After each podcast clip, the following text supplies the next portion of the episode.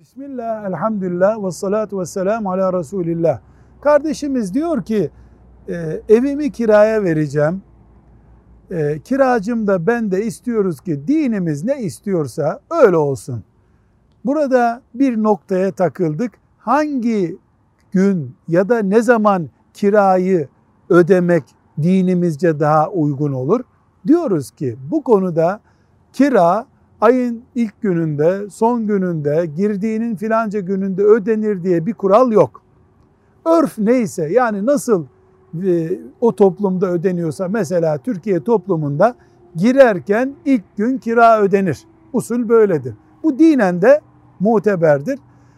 Eğer sözleşmeye, kontrata özel bir madde ilave edilirse o madde de muteberdir. Öyle ödeme yapılır. Velhamdülillahi Rabbil Alemin. Música